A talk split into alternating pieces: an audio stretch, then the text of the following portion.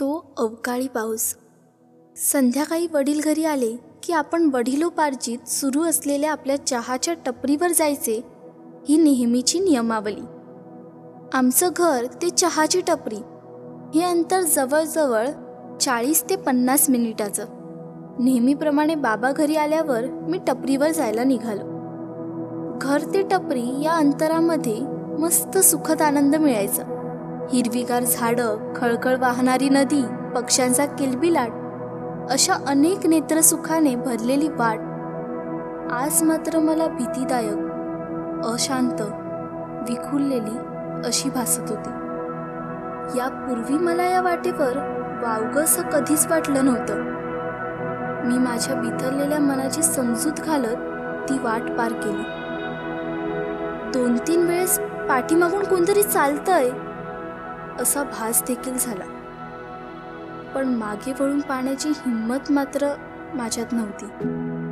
चहाची टपरी म्हणजे विश्वासाचं ठिकाण. यात सोबत म्हणून माणसांची वाटचाल होतीच. त्यामुळे चहाच्या टपरीजवळ आल्यावर मी मागे वळून पाहिलं. नवल म्हणजे मागे माणूस तर सोडा. साधं कुत्रही नव्हतं. मनाचे खेळ असतील. असं स्वतःला समजवत कामाला सुरुवात केली. पावसाची लक्षणं दिसत होती.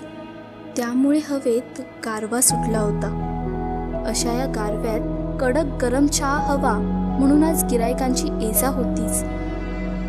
बऱ्याच वेळाने सोसाट्याचा वारा सुटायला लागला. माडाची झाडं तर अगदी खोडापासून हेलकावे घेत होती.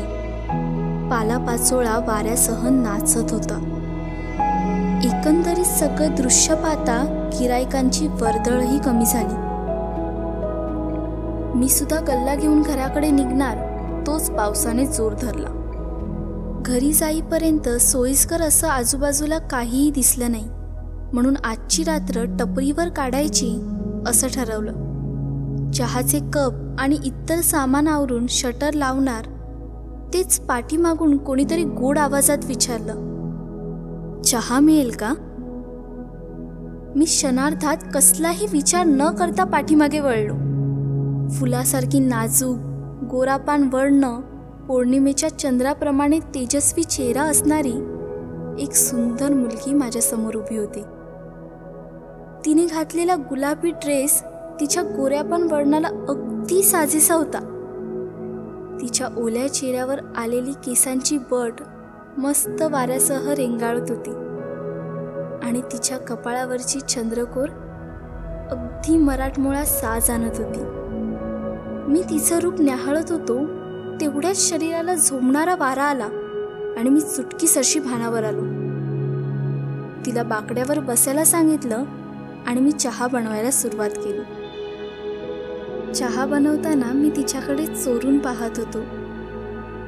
आता प्रश्न होता तो तिच्याशी संवाद कसा साधायचा? सगळीकडे सोसाट्याचा वारा आणि पावसाचा आवाज होता. रस्त्यावर आमच्या व्यतिरिक्त कोणीही दिसत नव्हतं.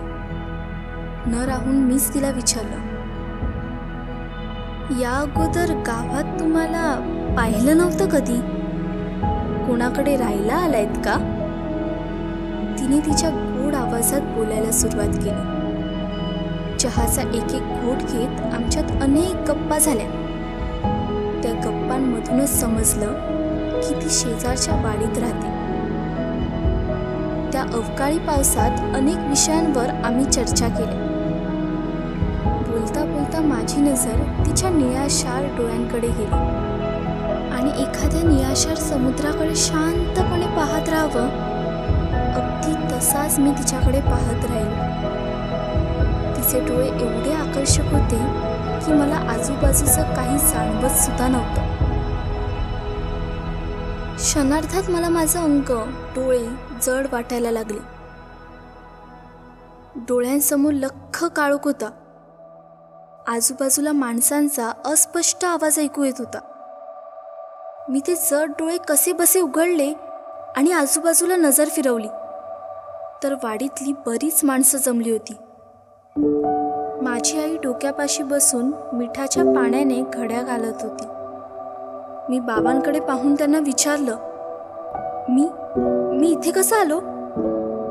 तेवढ्यात शेजारच्या मुलांनी सांगितलं नदीकाठी पडला होतास तापाने फडफडत.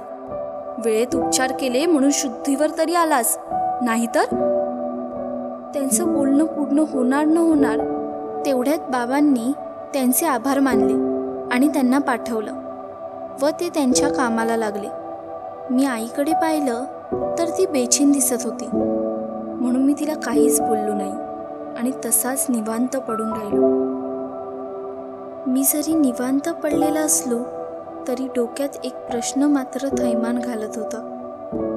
आणि तो म्हणजे ती तेजस्वी चेहऱ्याची मुलगी कोण होती?